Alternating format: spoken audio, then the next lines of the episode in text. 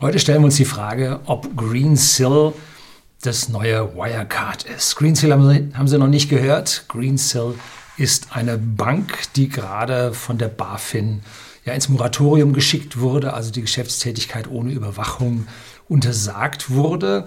Und Wirecard habe ich ja ein Video gedreht vor ein paar Monaten, was gezeigt hat, was diese Zahlungsprovider dort ja für Dinge erleben. Finden Sie die Beschreibung unten in, oder finden Sie den Link in der Beschreibung unten. Heute möchte ich Ihnen mal erzählen, wo der Business Case für Greensill liegt. Das ist den meisten gar nicht so bewusst, was da los ist. Habe ich Ihnen auch mal wieder ein kleines äh, Diagramm dann äh, gezeichnet, damit Sie da ein bisschen geistige Vorstellung haben. Und am Ende sind die Betroffenen selber schuld, und zwar auf zwei Arten und Weisen. Einmal waren sie gierig und zum Zweiten haben sie die falsche Politik gewählt. Aber so sind die Menschen nun mal. Vorneweg nochmal ein Disclaimer. Ich bin weder Profi im Banking noch bin ich Profi in der Geldanlage, äh, aber ich betrachte mich im Handel sowohl in der Zahlungsabwicklung als auch in den Zahlungsströmen als Profi, weil wir von whisky.de, dem Versender hochwertigen Whiskys, an privaten Endkunden in Deutschland und Österreich, viel mit Zahlungssystemen und auch Zahlungsprovidern und auch Konzernen zu tun haben, die auch spezielle Zahlungen, Zahlungsbedingungen für uns dann haben. So, das ist jetzt mal so der, der, der Einstieg. Jetzt geht, gleich geht es dann los. Bleiben Sie dran.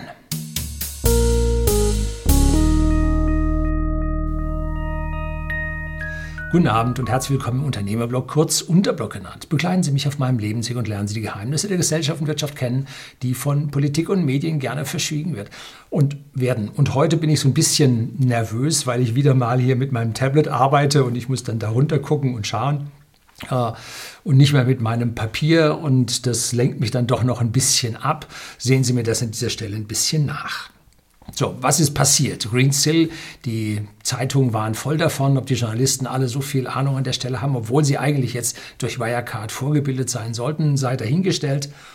Auf jeden Fall hat die BaFin, also die Bundesaufsicht für die Finanzindustrie, nach sehr langer Untätigkeit, muss man schon so sagen, der Greensill Bank in Bremen eine Tochter einer Austral der australischen Greensill Bank die Geschäftstätigkeit untersagt. Wie weit dieser ganze Skandal sich jetzt global ausbreitet, ja, das werden wir noch sehen. Also ich vermute mal, das ist aber nur meine höchstpersönliche Vermutung, dass die ganze Greensill da über den Jordan geht und einstellt, weil ja unsere Weltwirtschaftskrise, die so langsam voranschreitet, diese gewaltige globale Rezession, die also bei uns vielleicht nur 10 Prozent beträgt, in anderen Ländern 15 bis 20 Prozent beträgt, weil die halt global zuschlägt und da die Leute, die am wackeligsten ihr Unternehmen aufgestellt haben, als erstes dahin raffen.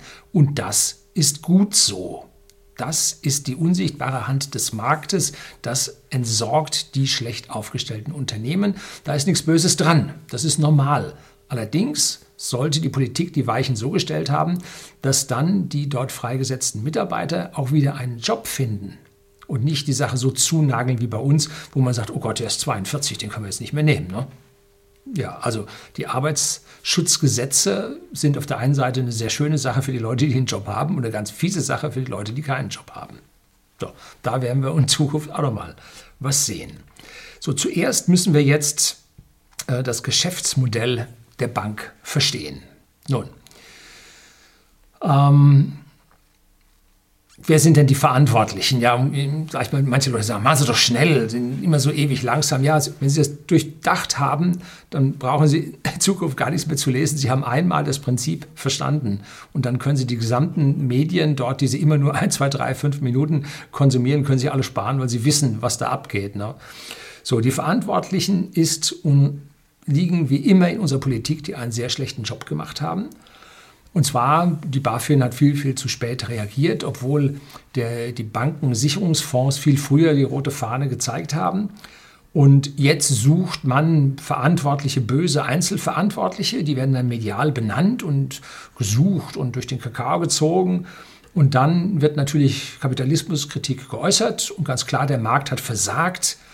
Wir müssen mehr regulieren. Boah, falscher kann man nicht sein. Wegen dieser Regulierung werden wir gleich sehen, ist es erst dazu gekommen. Ja, so. Das Hauptproblem liegt am System, und zwar die Macht der großen Konzerne gegenüber den kleinen. Und diese machtvollen Konzerne gegenüber den kleinen und Mittelunternehmungen würde es nicht geben, wenn unsere Politik nicht konzernfreundliche Politik machen würde. Ganz klar, für die Schwarzen sind die Konzerne wunderbare ja, Management-Positionenbringer für aussteigende Politiker. Und für die Roten sind die Konzerne wunderbare Gewerkschaftsunterstützer, die hier für ihresgleichen dann die entsprechenden Pöstchen besorgen. Und damit äh, ja, weiß man, warum das so funktioniert. Das Geschäftsmodell ist die Basis für das Verstehen des Problems. Und dieses Geschäftsmodell hat sich schon ziemlich oft so oder so ähnlich abgespielt. Es ist also an dieser Stelle nichts Neues. Es geht im Prinzip um das Zahlungsausfallrisiko zwischen oder für Warenströme, aber auch Dienstleistungsströme. Denn sagen wir mal, für Lieferungen und Leistungen und auf Vorkasse, dass jemand sagt, zahl mich zuerst und dann liefere ich dir, können sich die wenigsten einigen. Das ist im Consumer-Bereich, wenn Sie bei whisky.de im Versandhandel einen Whisky bestellen, ähm, können Sie sich das aussuchen. Sie können hier sowohl Zahlungen äh, verwenden, wo Sie vorauszahlen, Sie können aber auch Zahlungen auf offene Rechnung verwenden. Jetzt schauen wir aber mal erstmal auf die Business-to-Business-Schiene. Ein Kleinunternehmen liefert etwas an einen Konzern wie so oft, die Konzerne produzieren relativ wenig selber und haben die gesamte Produktion auf die Zulieferer verlagert. Und äh, damit haben sie also da in den Konzernen riesengroße äh, Arbeitsgalgenträger, nein, äh, äh, Schlipsträger vor sich, die hier ähm, ja, einen Haufen Papier von A nach B bewegen, hoffentlich alle per PDF und nicht in Papierform für die Umwelt. Jetzt wollen wir mal hier über diesen einen VW-Skandal noch mal kurz berichten. Das zeigt nämlich diese Problematik sehr, sehr deutlich. Und zwar ging es da um die Prevent Group. Da habe ich hier Aufstand der Zulieferer, habe ich mal ein Video gedreht, jetzt ein paar Jahre her. Und da gab es eine, oder gibt es eine sogenannte Prevent Group. Und die hat einen kleinen Zulieferer, so klein war er nicht, äh, gekauft und dieser Zulieferer war nun der Eigentümer im etwas fortgeschrittenen Alter und Volkswagen hat den nicht bezahlt, zumindest mal nicht in time.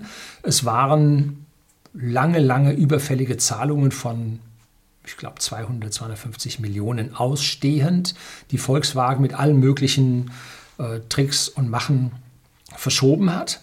Und der alte Herr wollte wohl nicht mehr, hat seinen Laden dann für die Hälfte dieser Forderungen verkauft an eben diese Prevent Group. So ungefähr muss es aufgehen, lage sie mich nicht fest. Und das hat dann für seinen Ruhestand gereicht. Und was hat diese Prevent Group dann gemacht?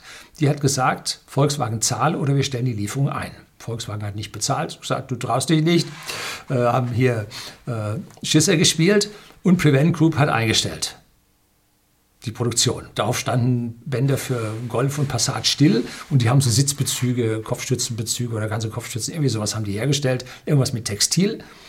Und dann gab es da, ging sie natürlich sofort vor Gericht und dann sagte das Gericht, Volkswagen, du musst zahlen. Da, dumm gelaufen. Ne? Hat sich also hier der Große über den Kleinen gestellt und hat gesagt, ich bin größer, ich habe Rechte. Ne? So, und äh, Prevent Group hat ihr Geld bekommen, hat dann gleichzeitig noch verhandelt, äh, Anschlussaufträge. Und als dann zwei Jahre ins Land gegangen waren, hat Volkswagen nach wie vor die geballte Faust hinterm Rücken gehabt und hat äh, mit diesem Unternehmen dann aufgehört und hat äh, das Unternehmen damit in den Konkurs geschickt. Und am Ende hatte dieses Unternehmen 200 äh, Millionen kassiert, 100 Millionen an denen ausbezahlt und die Mitarbeiter nachher gingen alle in die Arbeitslosigkeit. Na prima. Ne? So, wer war schuld? Volkswagen. Die Gerichte haben es eindeutig gezeigt. Volkswagen hat nicht bezahlt. So, Szenenwechsel. Ein Softwarelieferant bei uns bei whisky.de ist ein bisschen, oder sagen wir besser, war ein bisschen chaotisch aufgestellt und die kreditgebende, die ihm kreditgebende Bank kein so kleines Unternehmen, ähm, hat gesagt, also das glauben wir nicht mehr, dass ihr das auf die Reihe bekommt. Ähm, wir fordern jetzt von euch, dass ihr ein Factoring aufsetzt, also ein, äh, ein System, was zwischen dem Unternehmen und dem Kunden steht und man praktisch die Rechnungen, die man dem Kunden stellt, an dieses Factoring-Unternehmen abtritt. Offiziell heißt die Definition, beim Factoring verkauft ein Unternehmen, der Factoring-Nehmer, seine Forderungen an ein Factoring-Unternehmen, den Factor. So, also der verkauft seine Forderungen, dafür behält das äh, Unternehmen, das zwischenfinanzierende Unternehmen, ähm, einen gewissen Teil dieser Summe ein und an dieser speziellen Stelle wurde das so verhandelt, dass das Factoring-Unternehmen zuallererst die Banken bezahlt und den Rest dem Unternehmen. Das ist also nicht das Unternehmen sagt, wie es gab die hier, da, ach, für die Bank haben wir jetzt nichts übrig, tut uns leid. Hat die Bank sich da reingesetzt und hat gesagt, zuerst an uns und was überbleibt an dieses Unternehmen. So, dann gab es da Verzwängungen, dann schieden Leute aus der Geschäftsführung aus, dann kamen andere Kapitalgeber rein und siehe da, das ganze Ding hat funktioniert und jetzt läuft alles prima. Man hat also hier mit diesem Factoring tatsächlich eine Chance gehabt, das Unternehmen wieder auf die Beine zu stellen, indem man ihnen einfach das Geld entzieht. Wäre vielleicht bei unserem Staat auch nicht so verkehrt. Wenn man ihm ein bisschen Geld entziehen würde, dass der sich ein bisschen effektiver aufstellt, damit es besser läuft. Nun gibt es bei diesen ganzen Zahlungsströmen auch noch andere Teilnehmer. Und wir zahlen bei whisky.de unsere Lieferanten ausschließlich nach der Lieferung auf offene Rechnung. Das heißt, wir wollen erst die Ware bei uns sehen, wollen die begutachten, dass die in Ordnung ist und dann zahlen wir binnen sieben bis 14 Tagen. Wir sind da solvent genug. So ist eigentlich das, was ein ehrbarer Kaufmann macht. Man verabredet eine Lieferung, man bekommt die Lieferung, man schaut alles in Ordnung, weil der Lieferant hat ja keinen Einfluss auf die Spedition, was da passiert ist und so. Und wenn alles richtig da ist, dann wird sofort bezahlt. So ist recht. Und nicht 60 oder 90 Tage später. Es gibt jetzt Konzerne, bei uns Spirituosenkonzerne, die dürfen an uns nur bis zu einer gewissen Rechnungssumme auf offene Rechnung liefern. Schließlich gibt es ein Zahlungsausfallsrisiko, das ein Konzern jetzt nicht so abschätzen kann. Wir haben ja schließlich keinen Zugriff auf unsere Bücher. Gut, wir veröffentlichen eine Bundesanzeige, aber Veröffentlichungen sind die eine Sache, die Wahrheit ist eine andere. Und um das abzuschätzen oder abzudecken, das Risiko rauszunehmen, haben sie eine Warenkreditversicherung das jetzt, das blende ich Ihnen mal über eines meiner kleinen handgezeichneten Bilder ein. Da sehen Sie das große B, das ist das Business, das ist der große Konzern. Dann sehen Sie die kleinen Bs, das sind die kleinen Firmen, auch Business. Und zwischen diesen beiden Firmen gibt es Business-to-Business-Handel. Und an dieser Stelle gibt es jetzt die Möglichkeiten, hier ein Factoring einzusetzen. Und der Konzern hat die Möglichkeit, hier eine Warenkreditversicherung noch anzusetzen, um halt diesen, dieses Risiko bei dem Warenstrom äh, zu reduzieren oder wegzunehmen. Wobei mir persönlich, da sich die Frage stellt, Konzerne sind riesengroß, drücken hier Geld an Versicherungen ab, das müssten die doch eigentlich auf eigene Kasse können.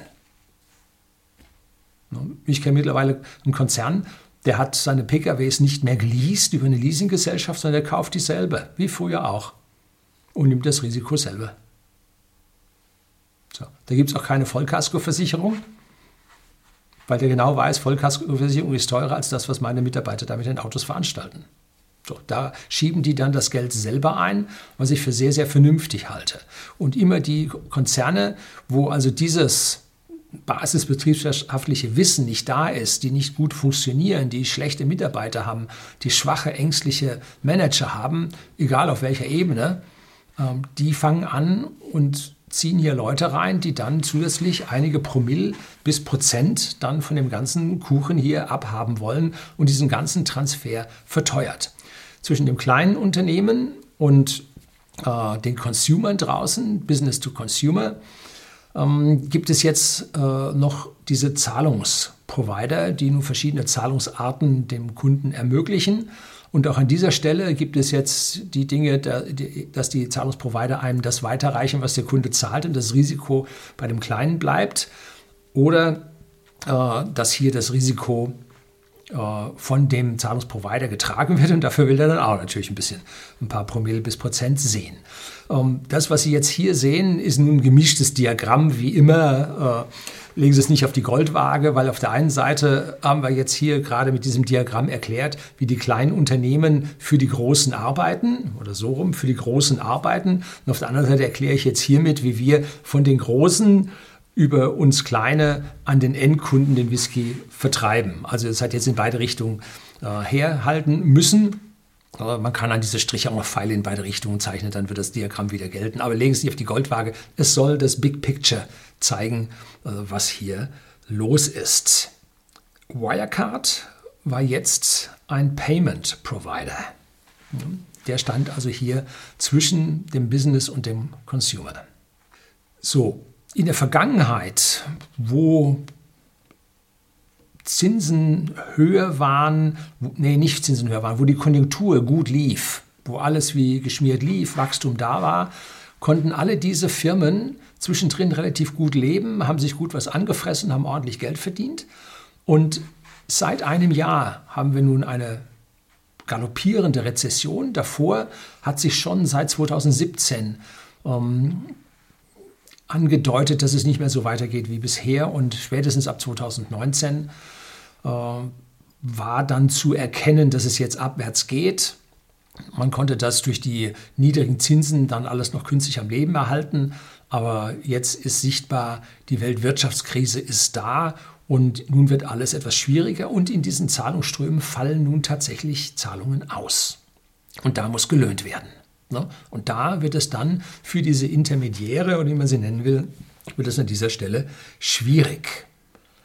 So, bei Greensill haben wir es nun mit einem kombinierten System aus Bank und Factoring zu tun oder wenn man es global sieht, aus Banken und Factoring ist gleichzeitig plural zu tun.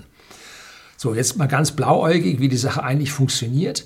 Kleinunternehmen schließen sich über ein Factoring-Unternehmen zusammen um gegenüber dem Großen mehr Gewicht zu haben. Das heißt, sie treten da 1, 2, 3 Promille äh, an dieses Factoring-Unternehmen ab. Und das Factoring-Unternehmen ist so groß, dass es sich die besten Rechtsanwaltskanzleien der Welt leisten kann und damit dann dem Konzern tatsächlich, wenn sie jetzt gebälkt treten kann, dass der auch zahlt. So, das heißt, wir haben es hier also mit einem Zusammenschluss von Kleinunternehmen zu tun, um gegenüber dem Konzern besser Gewicht haben zu können. Das wäre ja alles so in Ordnung. Das Factoring-Unternehmen verdient Geld und mit diesem Geld können Sie also die Kapitalgeber der Bank, die Eigentümer der Bank entsprechend bezahlen. Alles ist automatisiert und drunter stellt man einen Honigtopf und da tropft dann nun der Honig so langsam rein, wie das Geschäft da läuft und man braucht gar nicht viele Mitarbeiter und der Große hat Angst vor dem Großen und alles ist gut. Ne? So, Realität ist ein Stück weit anders. Zur Finanzierung des ganzen Tuns braucht man viel Geld, viel, viel Geld, das die Bank nicht hat. Und bei Greensill hat man nun damals die Nordfinanz Bank AG 2014 gekauft, eine Bank aus Bremen, wenn ich das so richtig verstanden habe. Und die hatte dann doch eine ziemlich überschaubare kleine Bilanzsumme. Und die wurde dann von Greensill über dieses ganze Geschäft mächtig aufgeblasen, was bei einer Bank nicht schlecht ist. Je größer die Bilanzsumme, umso mehr Geld wird in der Regel verdient, weil mehr Kredite draußen sind. Die Kunst ist es, bei diesen Krediten das Risiko äh, entsprechend einschätzen zu können. Und man spricht heute bei der Greensill Bank von ungefähr viereinhalb Milliarden Bilanzsumme. Und das sollte so in erster Näherung mal die Kreditsumme sein, äh, die für die Warenströme hier ausgegeben wurde. Natürlich nicht ganz, da Eigenkapital noch weg und so. Gut. Und so viel Geld äh, druckt man auch mit einem Teilreservesystem bei dieser Bank nun nicht so von ganz alleine. Äh, man braucht externes Geld. Und jetzt wird die Sache interessant. Ähm, woher bekommt man dieses externe Geld? Und da hat man wohl äh, bei Kleinanlegern Geld eingesammelt und mit Anlagen, Zertifikaten oder was weiß ich wie. Ähm, und dahin hat man so 0,9 oder 1 Prozent Zins gegeben, was in der heutigen Zeit von Nullzinsen äh, schon die Leute, die sich nun überhaupt nicht an irgendwelche Geldanlage in Form von Sachwerten, Aktien, Gold oder so trauen. Äh, die sagen, ui, Festgeld gibt es gar nichts mehr, aber dafür kriege ich 0,9 oder 1 Prozent. Das ist doch was wert und da gehe ich dann hin. Und die Bankberater, die sind keine Berater, das sind Verkäufer, die haben natürlich das wunderbar liebend gerne verkauft, weil sie da ihre Provisionen von bekommen haben und die Sache lief. So, das revolvierte dann und dann kriegst, sagen die, aha, jetzt habe ich mal 0,9% bekommen, alles gut. Wenn man nun Zahlungsziele innerhalb dieser Warenströme von 60 bis 90 Tagen hat, und das machen die Konzerne in der Regel, das haben wir damals auch, als ich noch mit meinem früheren Ingenieurbüro für die große Automobilindustrie gearbeitet habe, für die Konzerne äh, im Simulationsumfeld, technische Simulation, Berechnungen und dann haben die auch anfangs nach 30 Tagen bezahlt, dann haben sie nach 34 Tagen bezahlt, dann haben sie nach 60 Tagen bezahlt. Und äh, ja, irgendwann musste man sich dann von diesen Automobilkonzernen als Kunden trennen und hat sich dann mit anderen äh, Jobs, mit anderen fortschrittlicheren Unternehmen dann beschäftigt, weil einfach da man gemerkt hat, denen geht es also nicht um die Technik, sondern denen geht es immer nur ums Geld. Möglichst spät. Ne? So, und dann wenn er früh genug gemerkt hat, dass die Automobilindustrie ein ganz, ganz schlechter Partner ist, ähm, den hat es dann nachher reingerissen. Und die, die sich frühzeitig von denen getrennt haben, die haben andere sehr innovative Geschäftsfelder dann auch gefunden. So, wenn man also 60 bis 90 Tage hat, dann kann man so vier bis sechs Mal das eingezahlte Geld zur Finanzierung hernehmen, also nacheinander. Ne? Man hat so und so viel Geld rein, bekommen vom externen Geldgeber und das kann man nun zur Finanzierung so einer Warenpipeline bezahlen und zwar äh, die vier- bis sechsfachen Strom kann man da bewegen. Ähm, man kann also dann aus einem Promille Kosten, die man da rauszieht, Gebühren, die man dafür verlangen kann, Desagios, die man aus diesen Beträgen zieht, kann man also 0,25 bis 0,4 äh, Prozent da rausholen. Wenn man allerdings extern jetzt fast 1 Prozent bezahlt, ist eine Differenz drin. Das heißt, man muss hier mit einem Teilreservesystem arbeiten und sagen, ich muss das nicht mit dem vollen unterlegen, sondern ich kann da die zehnfache Menge rausreichen, weil ja nicht so viel pleite gehen werden. Dieses adjustierte Risiko da drin hat man auch hier und da kann man jetzt an dieser Stelle äh, hübsch das Geld vervielfältigen und damit riesige Warenströme bezahlen. Dazu braucht man eine Bank, die diese Kredite dann ausreicht. Deshalb gibt es die Greensill Bank dazu und nicht nur das Factoring-Unternehmen.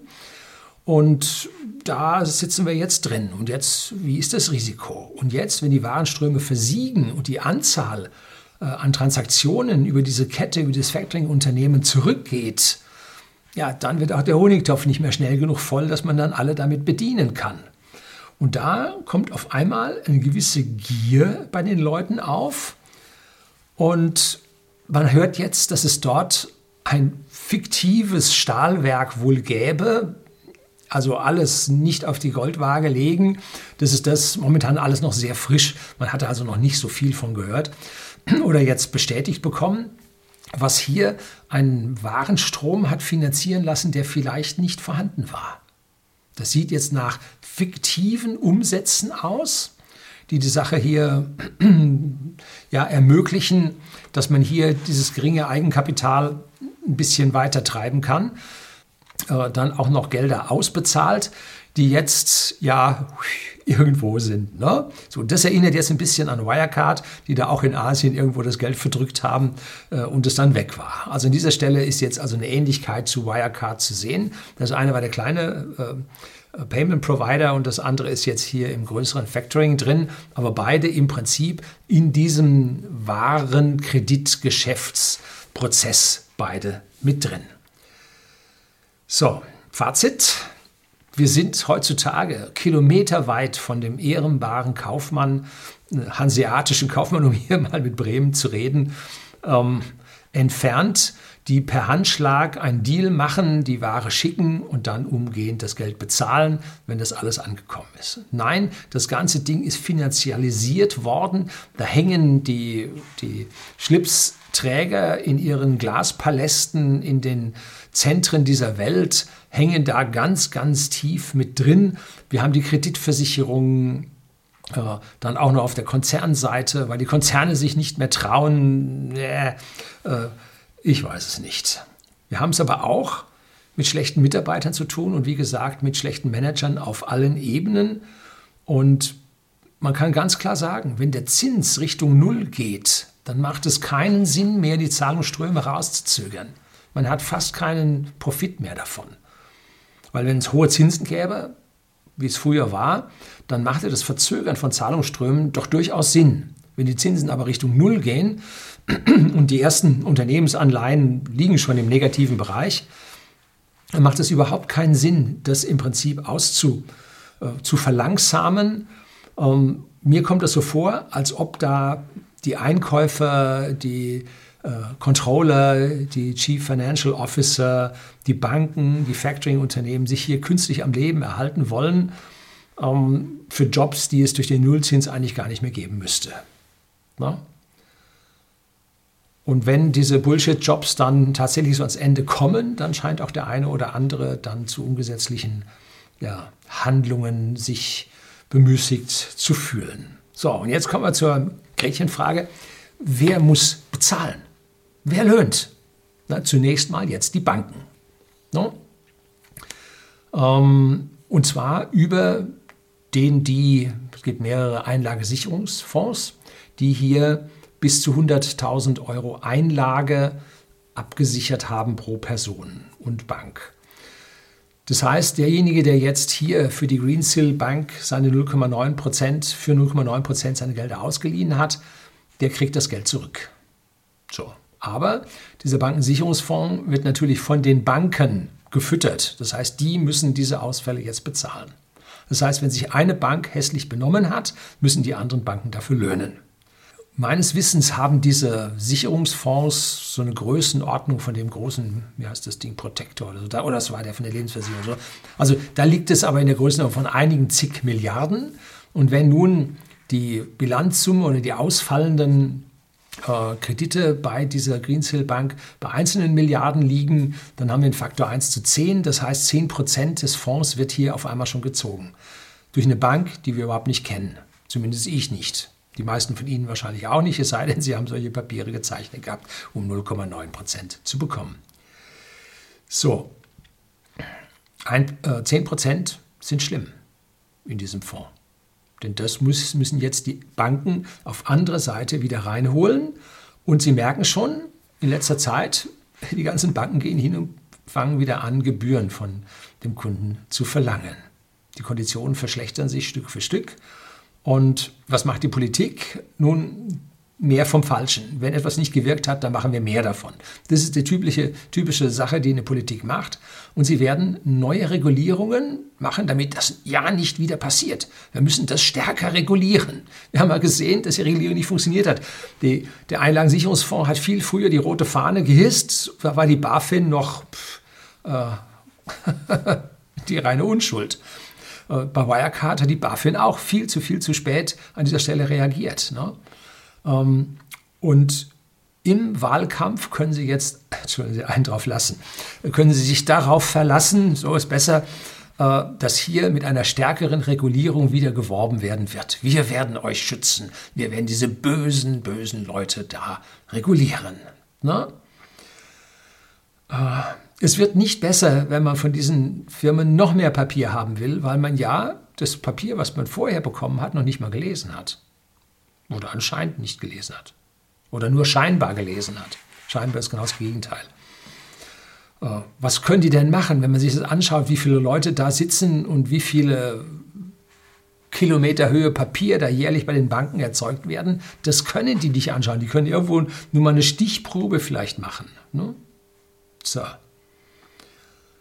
Es sind ja immerhin, Dr. Karl spricht öfter davon, der früher diese Bankensicherungssysteme über die, seine Beratungsfirma, bei der er angestellt war, ja, gebaut hat, immerhin von 10 bis 12 Prozent Regulierungskosten, die diese Bankhäuser haben. Das bedeutet eine riesige Menge an Papier. Ne? Und wenn man dann so viele Banken hat, die alle so viel Papier erzeugen, dann hat man nur eine BaFin. Wie will die das kontrollieren? Man muss hier ein System finden, wo dieses, äh, die Banken sich selber regulieren, wo man es dem Markt überlässt und die Möglichkeit für die Pleite der einzelnen Banken ermöglicht, damit diese Schlechten weggehen. Die Schlechten gehen nicht weg, indem man sie kontrolliert. Nein, sie sind halt nur schlecht und gehören weg aus dem Markt. Nun gut, ähm, unser System ist faktisch so komplex geworden, dass kein Mensch mehr durchblickt. Und parallel zu dem eigentlich sehr positiven Warenstrom ist nun ein Berg an, an einem quartären Sektor an äh, Kontrolleuren und äh, Dienstleistern entstanden, die den parallel dazu begleiten, wo weitaus mehr Menschen beschäftigt werden als in dem Warenstrom selber mit weitaus höheren Gehältern. Ne? Eigentlich äh, zunächst Nutze. Wenn die kleinen und Mittelunternehmen nicht auf Leben und Tod von den Konzernen abhängig wären, bräuchte es diese gesamten äh, Mechanismen nicht. Denn dann könnten sie eigentlich bei Zahlungsverzug vom Konzern einfach ihre Lieferungen einstellen.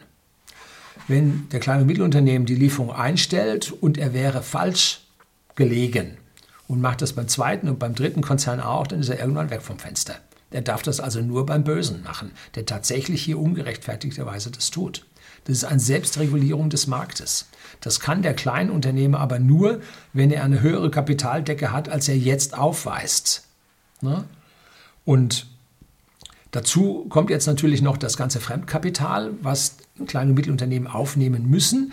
Und da gibt es über die Basel II bzw. Basel III äh, Regulierung, gibt es ja andere Zinsanforderungen. Da ist man hingegangen und hat gesagt, ja, bei diesen ganzen kleinen und Mittelunternehmen muss man die Zinsen so und so äh, je nach Risikoklasse einordnen. So, das heißt, das kleine Mittelunternehmen hat höhere Zinsaufschläge, weil sie angeblich ein höheres Risiko haben als die Großen.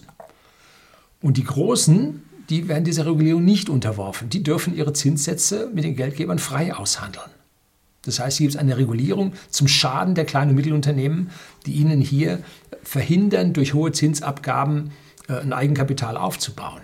Ja, ver verrückte Welt. Hier wird der Konzern mal wieder geschützt und auch die Steuerprotektion der Konzerne durch die Politik, dass die Konzerne halt so wenig Steuern bezahlen und sich damit ja, stärker im Markt bewegen können. Wenn die Konzerne genauso viel Steuern zahlen müssten wie die kleinen Mittelunternehmen, dann wären die gar nicht so groß geworden. Dann hätten die auch gar nicht so viel Geld da über, um die Politik beeinflussen zu können. Also dieser Schutz der Konzerne durch die Politik ist das eigentliche Übel an dieser Geschichte. Dass die Konzerne aber trotzdem nicht gebacken bekommen haben, musste man die Zinsen senken, äh, was die ganze Sache noch verschärft hat. Und jetzt haben wir Politik, Banken und Konzerne als riesengroße Entitäten, die hier miteinander verbandelt sind und dem gegenüberstehen die Kleinen, die die ganze Zeche bezahlen. Aber mit dem Rückgehen, mit der starken Rezession, die wir haben, mit dem Beginn der Weltwirtschaftskrise, wird nun der Zahlungsstrom aus diesen kleinen Unternehmen nicht besser. Nee, eher schlechter. So, und das führt nun zu diesem gesamten Systemversagen, was jetzt Stück für Stück auf uns zukommen wird. Und wohlgemerkt, es versagt nicht der Kapitalismus. Der reine Markt würde das regeln, wenn es gleiche Steuersätze, gleiche Regulierung für Groß- und Kleinunternehmen gäbe. Und vor allem viel weniger. Aber die Politik lässt uns das halt nicht machen als kleine und Mittelunternehmen, sondern überzieht uns hier mit Regulierung, mit höheren Zinsen und so weiter dass wir an dieser Stelle keine Chance haben. Nicht der Markt versagt, sondern die Politik versagt. Und ich werde immer gesagt, Herr Löning, gehen Sie in die Politik, statt hier immer rumzunölen. Äh, machen Sie doch Politik, dann können Sie es ändern. Nein, Politik ist nicht die Lösung. Politik ist das Problem. Wir brauchen viel weniger Politik und viel weniger Einmischung, damit der Markt überhaupt vernünftig reagieren kann. So, das soll es heute gewesen sein. Herzlichen Dank fürs Zuschauen.